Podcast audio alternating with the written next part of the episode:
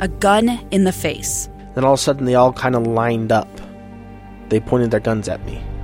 And this is the point where I thought, I'm going to die today. Started two years of horror for an American in Venezuela. They said, You need to give us your phone and get ready because you're coming with us. I'm Becky Bruce, and I spent a year researching and piecing together Josh and Thamy Holt's story about their ordeal in a notorious prison. That's when everything started to turn bad. We had another pound on the door. Boom, boom, boom. And there was the police once again. You can binge all of the episodes of Hope in Darkness on KSLPodcasts.com or wherever you get your podcasts.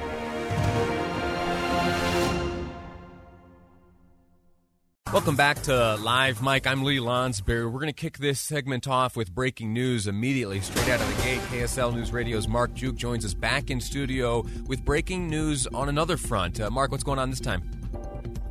That uh, we're able to confirm that uh, the one of the Utah patients of coronavirus who actually spent some time was admitted to a special unit uh, at Intermountain Medical Center has now been released from the hospital. The report we're getting, in fact, we're speaking with him right now, is that he is home. This is the St. George man who he and his wife were on a cruise and were part of that whole uh, caught up in the Right. early parts of this.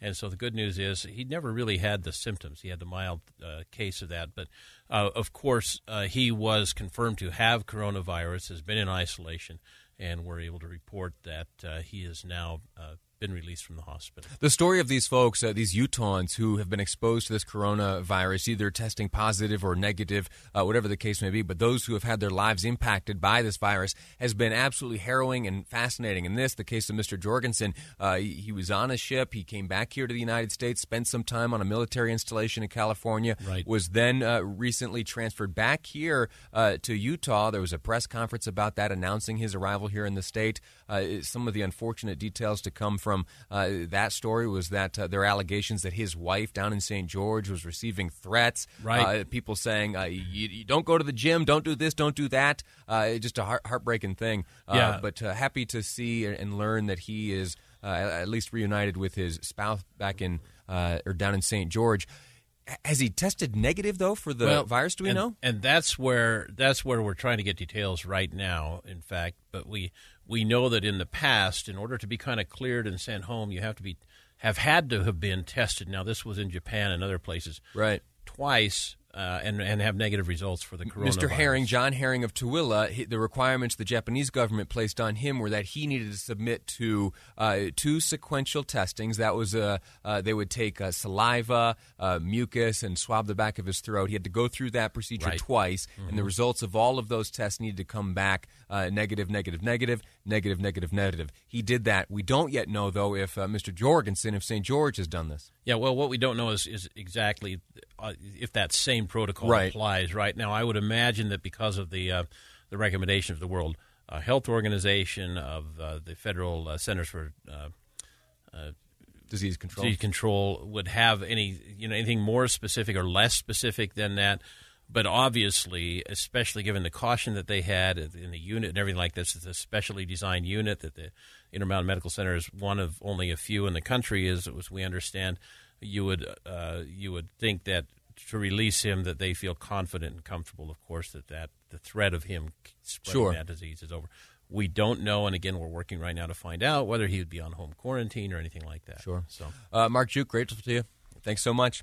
Uh, in fact, we're going to continue this conversation on the coronavirus. There was a, a press release that was sent out just yesterday. Let me open this up, make sure I get all these details exactly correct. Uh, but as I was reading it, I thought, oh my gosh, what kind of monster uh, would prey upon uh, the, the fears and uncertainty that you and I are facing uh, here with the coronavirus as it spreads around, as uh, new headlines uh, emerge every day. The storyline is, is shifting. You heard breaking news here on this program just moments ago on this deal. Well, uh, it was just yesterday the state of Utah Department of Commerce, specifically the Division of Securities, uh, those are like financial products. They put out a media advisory. The headline reads Beware of investment scams using coronavirus fear and uncertainty.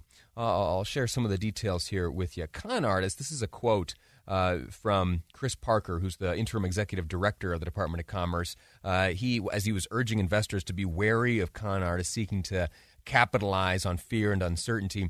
He said, quote, con artists use any means available to increase their odds of taking advantage of their marks, and coronavirus gives them a chance to chance to cloak their scheme with an air of immediacy and legitimacy. When making any investment, always ask if the salesperson and the security are registered with the state securities regulator. That's important.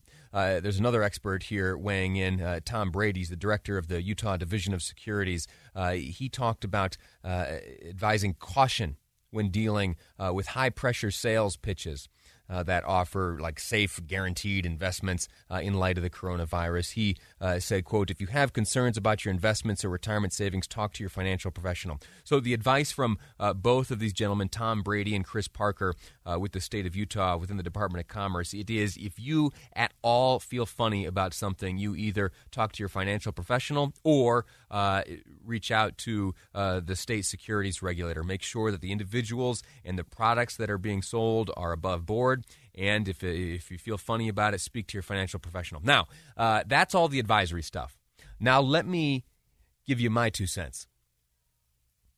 If you, here in the state of Utah or elsewhere, if you look at this coronavirus storyline and you see folks going out and buying up this and that, uh, if you are aware of the fears held by so many, if you uh, decide that this is the time to take advantage of your fellow man or woman, uh, you are a monster.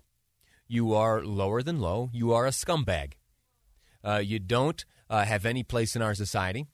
Uh, you are engaging in deplorable acts and I uh, abhor you. What kind of monster does that? Now, when I saw this uh, story here in, in Utah, uh, the reality is advisories like this don't come out unless there has been some sort of exploitation. Uh, somewhere uh, here in the state of Utah, this is going on. And if my rantings here on the radio help to bring it to a stop, uh, that's wonderful. And if sharing the information contained within this media advisory from the State Department of Commerce does anything uh, good, it was well spent. Maybe it's not the greatest, most exciting radio, uh, but we're keeping people safe, and that's the objective.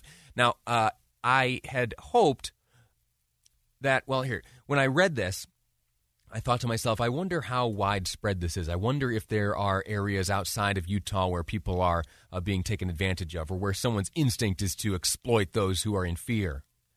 And I turned to Google and I hoped, I hoped that when I typed in coronavirus scam that I would receive zero search results.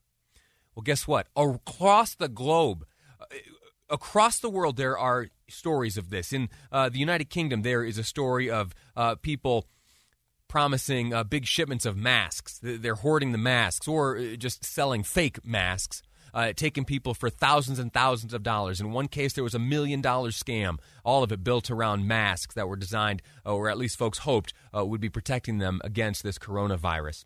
In the state of California, uh, the Attorney General, a man named Xavier Becerra, he said it is not open season on price gouging. It is not open season the restrictions there are in effect, that they have in place in California laws uh, to protect against price gouging. With Governor Newsom's declaration yesterday of a state of emergency throughout California, price gouging restrictions have gone into effect statewide. How heartbreaking is it that if that that there is a that there are people with the propensity to take advantage of situations such that laws are required to protect us. I'm glad they're in place, uh, but it breaks my heart that they need to be. If you violate our price gouging laws, you'd better be prepared to pay the price for your law breaking.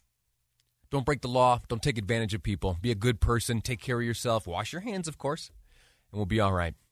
Uh, all right, that's my rant and raven for this segment. There's a theme you've heard over the past uh, few days here. I get worked up when people take advantage of one another. Uh, you know, I'm into competition and I'm into fighting, uh, but I am not into exploiting and taking advantage. Uh, next up, we're talking about VidAngel. You know that company uh, with the movies and the filters and all that? Well, they went into bankruptcy and they're on their way out. We'll tell you the details next here on Live Mic. I'm Lee Lonsberry, and this is KSL News Radio.